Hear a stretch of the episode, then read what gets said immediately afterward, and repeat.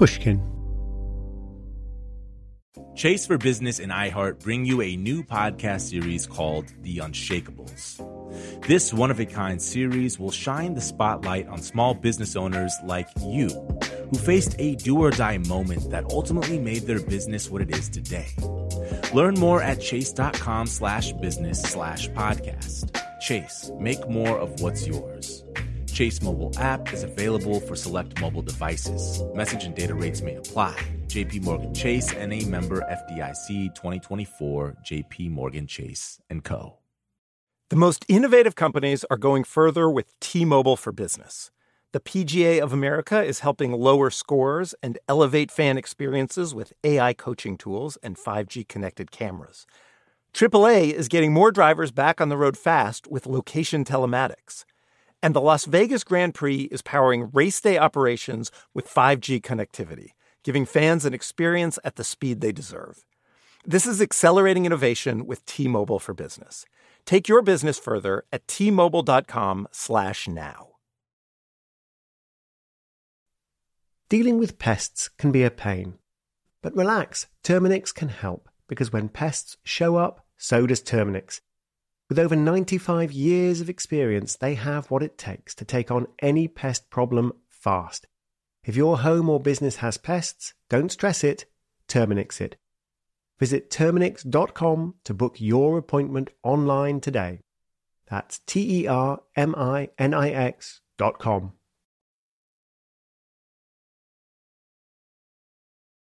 In 1980, the World Health Organization announced a landmark in the history of public health. Smallpox had been eradicated. Two years had passed since the last case of smallpox, a disease that killed three in ten of those it infected and scarred or blinded many more. After waiting for a while to be sure smallpox was truly gone, the WHO made it official. Decades later, a physician in Oklahoma City saw a patient complaining of fever and mouth ulcers. It's not surprising she didn't think of smallpox as a possible explanation. But then came another patient, and another, in surgeries and emergency rooms across Oklahoma City. What was going on? Specialists were called in from the Centers for Disease Control and Prevention. They confirmed the shocking news smallpox was back. And not just in Oklahoma, reports started coming in from Philadelphia and Atlanta. Investigators figured out that in each of the three cities, all the smallpox patients had been at the same mall at the same time several days earlier. What had happened was all too clear.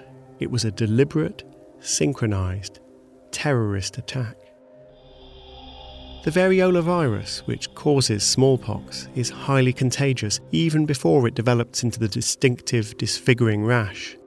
Pustules filled with thick, opaque fluid that cover the body. Just six days after the Oklahoma news, there are 2,000 cases. Authorities are trying desperately to trace all their contacts. A vaccine will work if you administer it soon after exposure, but things aren't looking good the virus has spread to 15 states and Canada, Mexico, and the United Kingdom. If you're wondering when this was and why you don't remember, it happened in 2001. And you don't remember? Because what I've just described was a simulation, Operation Dark Winter, a training exercise to see how decision makers would respond. All the events I've described took place only in the training scenario. The smallpox bioterrorism attack didn't happen. But it was no game. Operation Dark Winter took a lot of effort to research and prepare. Some very senior people gave it their time. It wasn't for fun. The organisers wanted to learn about a threat they took very seriously. So perhaps I should say the smallpox bioterrorism attack hasn't happened yet. I'm Tim Harford, and you're listening to Cautionary Tales.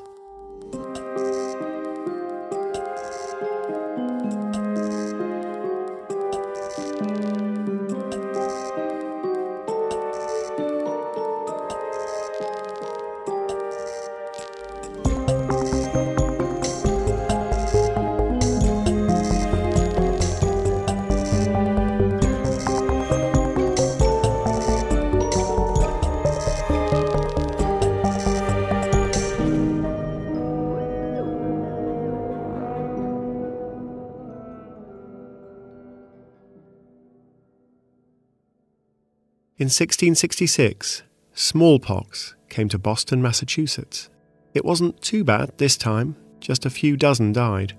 The next epidemic, in 1677, was worse. A teenage Bostonian called Cotton Mather described the scene at burial sites corpses following each other close at their heels. Smallpox came again in 1689. Mather was then a well known Puritan minister, about to unwisely fan the flames of hysteria in the notorious Salem witch trials. He would lose many people's respect in the process. In a smallpox outbreak in 1702, the Boston authorities limited the tolling of bells to make it less appallingly obvious how many people were dying. And with smallpox returning every 10 or 15 years, another outbreak was evidently just a matter of time. By 1715, Cotton Mather, now in his 50s, was wondering when the next one would come.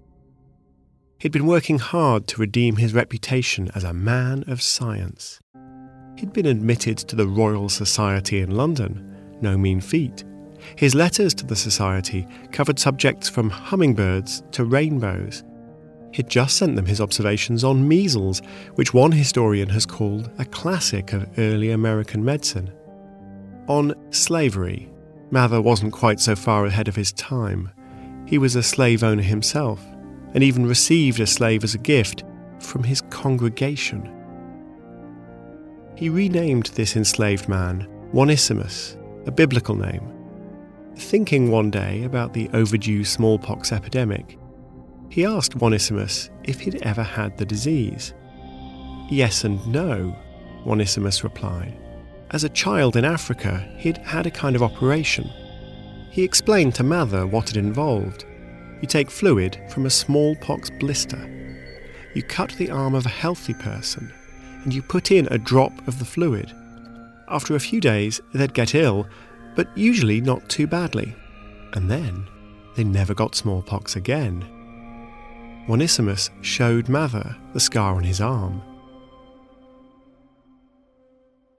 Mather would later interview other Africans around Boston, contemptuously grumbling about the way they told their story. But for all his racism, there was one fact Mather was willing to hear. Inoculation was widely practiced in West Africa. The next year passed with still no epidemic.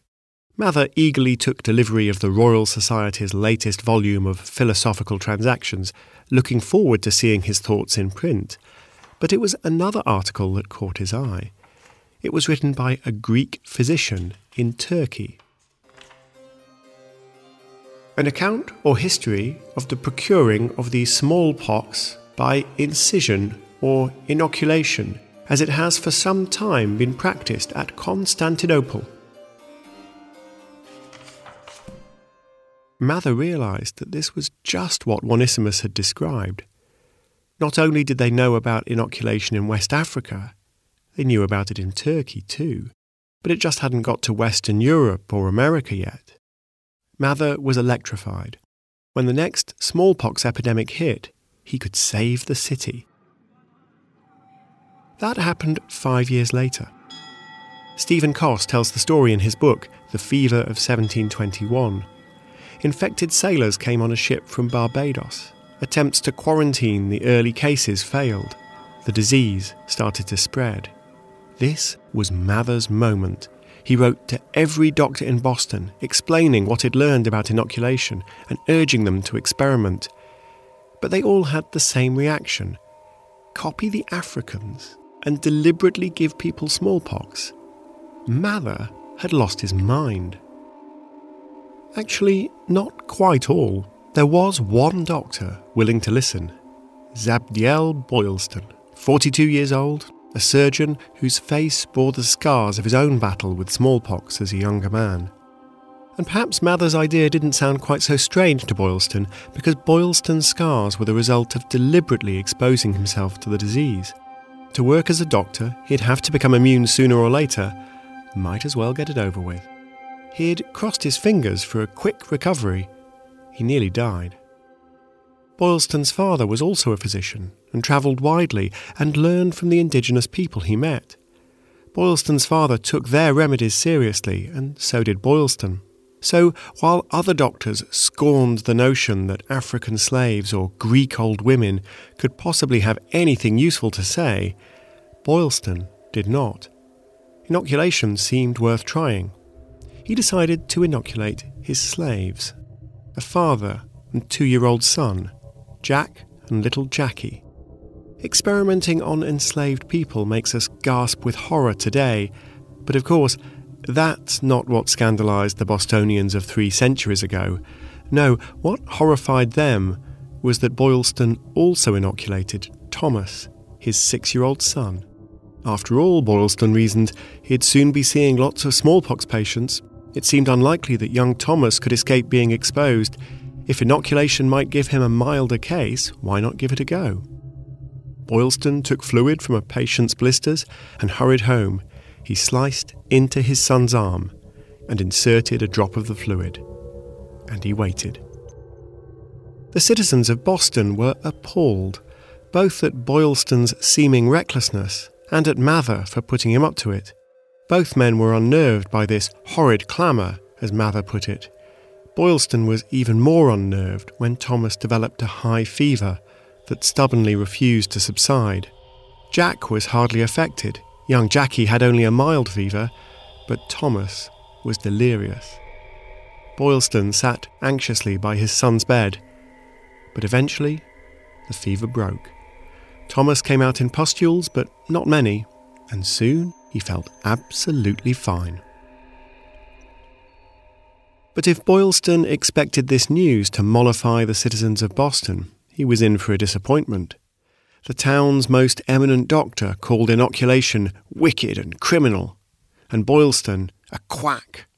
The New England Courant carried screed after screed attacking the doubtful and dangerous practice. And, well, it was dangerous. Inoculees became contagious.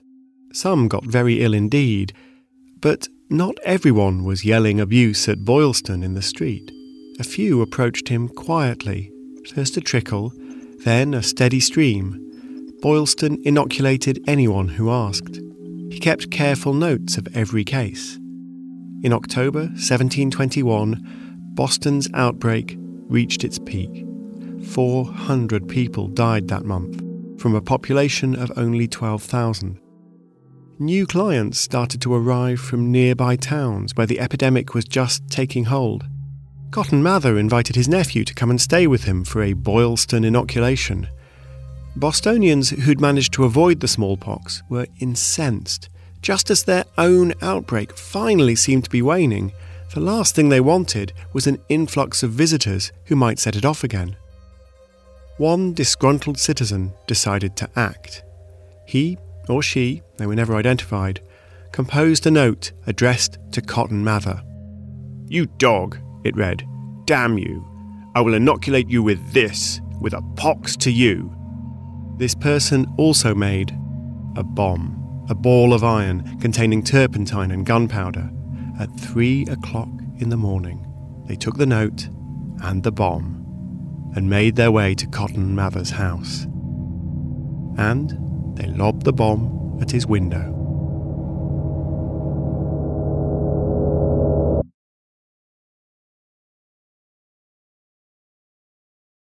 As a loyal listener to cautionary tales, you probably consider yourself pretty smart, and you are.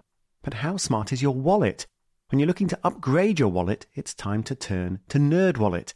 Their expert team of nerds has the financial smarts to help you find the right financial products for you. Before NerdWallet, you might have paid for vacations with whatever was in your wallet, but you could have been missing out on miles you didn't even know you were leaving on the table. Now you can get a new card with more miles and more upgrades. What could future you do with more travel rewards? A hotel upgrade, lounge access? Wherever you go next, make it happen with a smarter travel credit card. Don't wait to make smart financial decisions. Compare and find smarter credit cards, savings accounts, and more today at nerdwallet.com. Nerdwallet, finance smarter. As with all cards, credit is subject to lender approval and terms apply. This episode is brought to you by Terminix. Terminix may not be able to rewrite history or take on society's problems, but they can help you solve one of the peskiest problems at home pests. You know, the ants in your kitchen, the roaches under your sink, even the termites in the walls. Because when pests show up, so does Terminix. No matter what type of pest it is, they can Terminix it fast with personalized pest care that puts you in control. Their expertly trained technicians know your local pests the best. So even though they don't know in depth world history, you can bet they know how to make your pest problem history. And with customized plans tailored to your specific situation, you get everything you need to not just get pests out, but keep them out for good. Between their speedy service, caring technicians, and over 95 years of experience, it's no mystery why they're trusted by homes and businesses everywhere. So if you have a pest problem, don't stress it, Terminix it. Visit Terminix.com to book your appointment online today. That's T E R M I N I X.com to book online today. The most innovative companies are going further with T Mobile for Business. The PGA of America is helping lower scores and elevate fan experiences with AI coaching tools and 5G connected cameras. AAA is getting more drivers back on the road fast with location telematics and the Las Vegas Grand Prix is powering race day operations with 5G connectivity, giving fans an experience at the speed they deserve. This is accelerating innovation with T-Mobile for Business. Take your business further at t-mobile.com/now.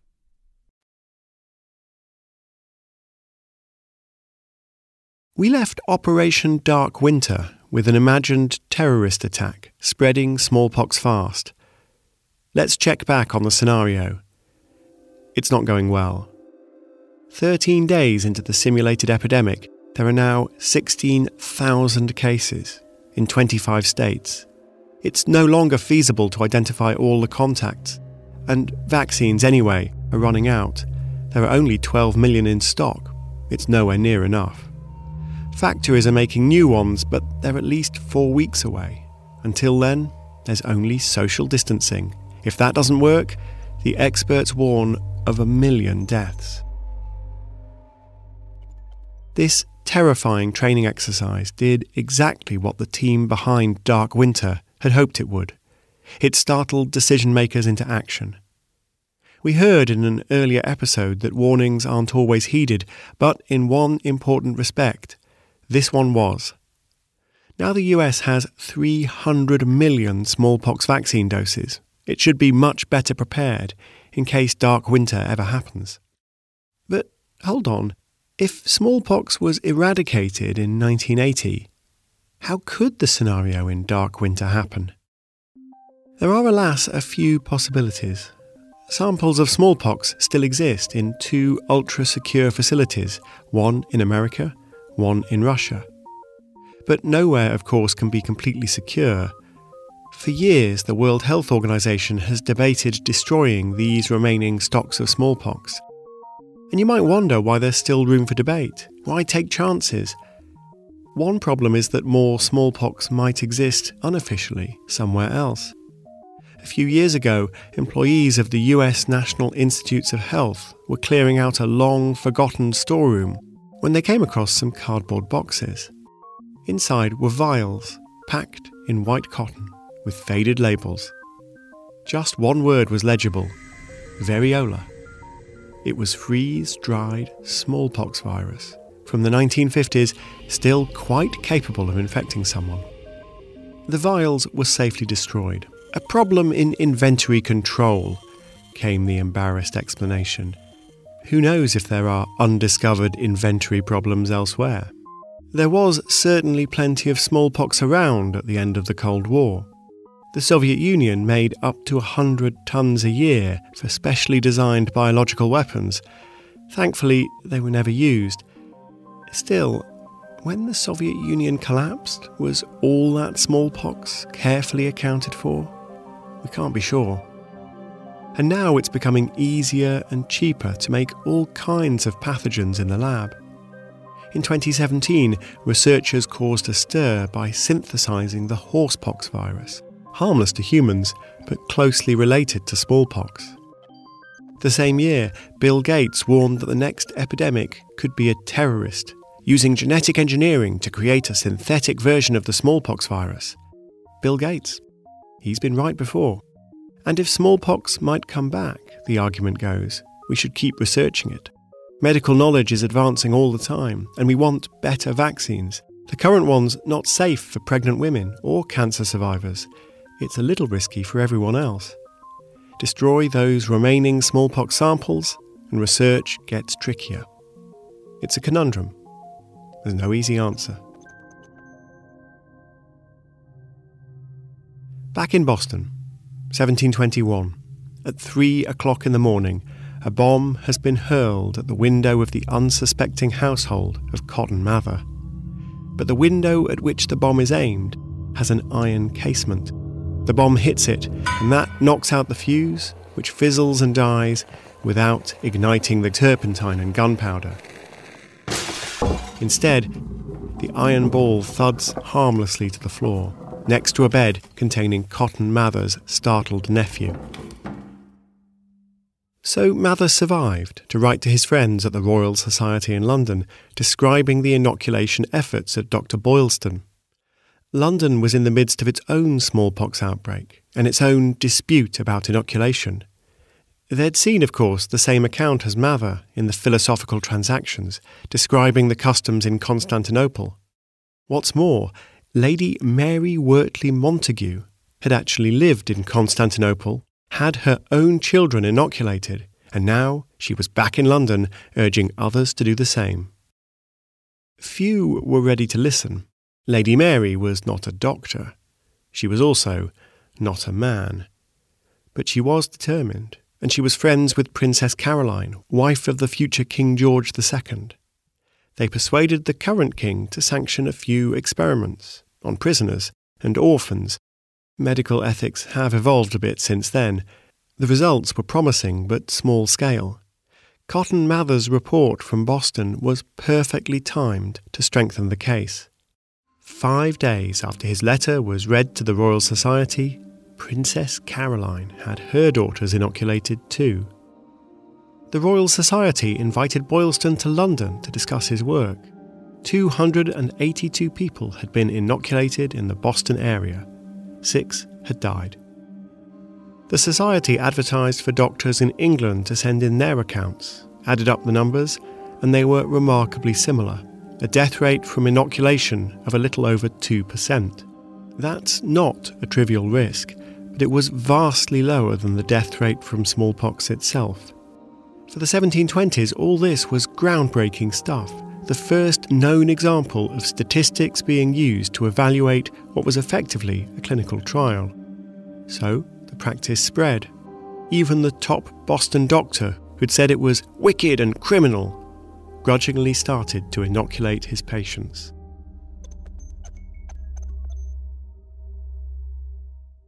At the end of the 18th century, there was a breakthrough in safety. An English doctor named Edward Jenner had noticed that having cowpox made you immune to smallpox.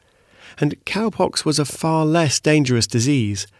Jenner thought if he inoculated someone with cowpox, wouldn't that make them immune to smallpox too? It did. And unlike the traditional inoculation, it didn't have a 2% chance of killing you.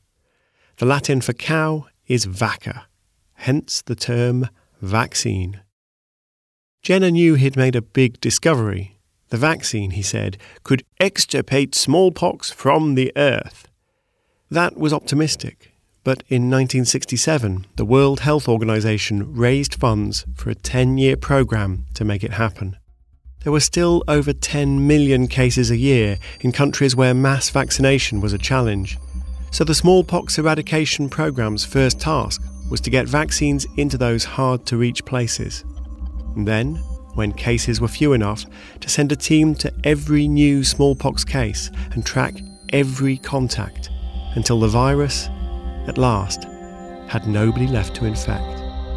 The end of smallpox is one of humankind's greatest achievements.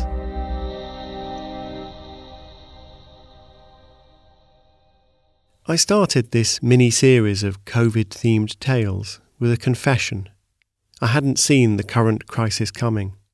I interviewed an epidemiologist back in February 2020 who told me the pandemic was on its way. that the death rate might be 1% or maybe half, that most of the world might get it. I believed her. And I never imagined that it might lead to the shutting down of societies and a deep economic recession.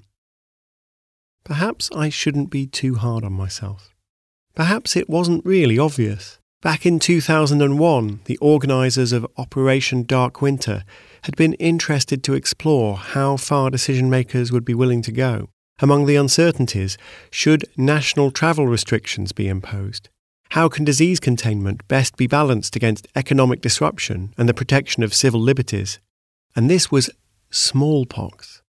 So, no, it really wasn't obvious what price we'd be willing to pay to contain a virus like the one that causes COVID 19. It turns out that price is high. That's a new data point, and it's an interesting one for rogue states and terrorists, say experts like Ellen Laipson, the former vice chair of the US National Intelligence Council. They will have learned, she writes, that nothing is more destructive to the modern liberal order than a biological agent. They'll have learned that to bring societies and economies to a crunching halt, you don't need a pathogen that's as dangerous as smallpox. You don't even need one that's as dangerous as a smallpox inoculation. I asked in an earlier episode, what if COVID 19 is the warning? And to be more specific, what if it's a warning that the next pandemic might not be an accident? But let's not get ahead of ourselves. First, we've got to get on top of this pandemic. And here, the story of smallpox is both cautionary and inspiring. It shows that humans can beat diseases, and how? By following the example of Zabdiel Boylston and Mary Wortley Montagu, an openness to new thinking, no matter its source, a willingness to take risks, the determination to collect good data, and the courage to follow where the data lead, even as people panic around you. And then by learning from the WHO's smallpox eradication program, sheer logistical effort to roll out the solutions to the places where they're needed most. But it also shows something else that victory over disease can't be final. Even when we think we've won, we can never afford to relax.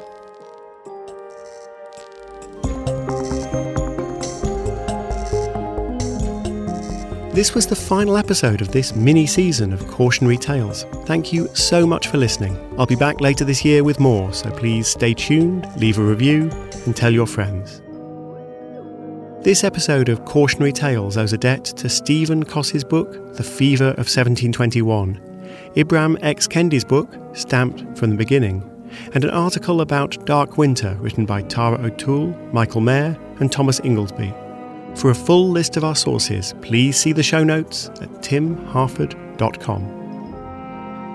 Cautionary Tales is written and presented by me, Tim Harford, with help from Andrew Wright.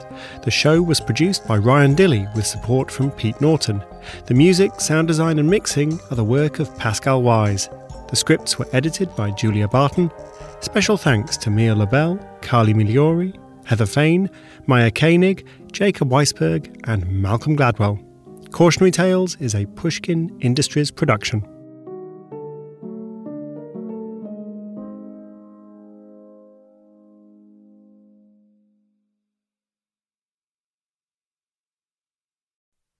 Dealing with pests can be a pain. But relax, Terminix can help because when pests show up, so does Terminix. With over 95 years of experience, they have what it takes to take on any pest problem fast. If your home or business has pests, don't stress it, Terminix it. Visit Terminix.com to book your appointment online today. That's T E R M I N I X.com. Open a limited time 11 month certificate at Kemba Financial Credit Union. At 5.25% APY, it's more than triple the national average, plus, it's a safe and secure way to grow your money. Visit your local branch or kemba.org slash CD for details. Offer expires May 31st, 2024. APY equals annual percentage yield. Restrictions apply. $500 minimum and $250,000 maximum deposit. Advantage status required. Comparison based on bank rate average. Federally insured by NCUA. You know that feeling when you walk into your home, take a deep breath, and feel new? Well, that's what it's like to use Clorox Scentiva. Because Clorox Scentiva smells like coconut, cleans like Clorox, and feels like energy.